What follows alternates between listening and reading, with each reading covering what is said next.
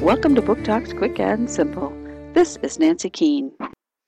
I just cannot imagine what it was like to be a Jewish child living in Germany during World War II. They were hunted and would be killed if found. Many of the teens survived by going into hiding.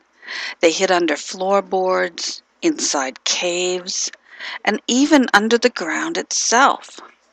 Some were able to hide in plain sight by taking on another identity. The true stories of teens in the Holocaust are included in this powerful book. Hidden Teens, Hidden Lives Primary Sources from the Holocaust by Linda Jacobs Altman, Enslow Publishing, 2010.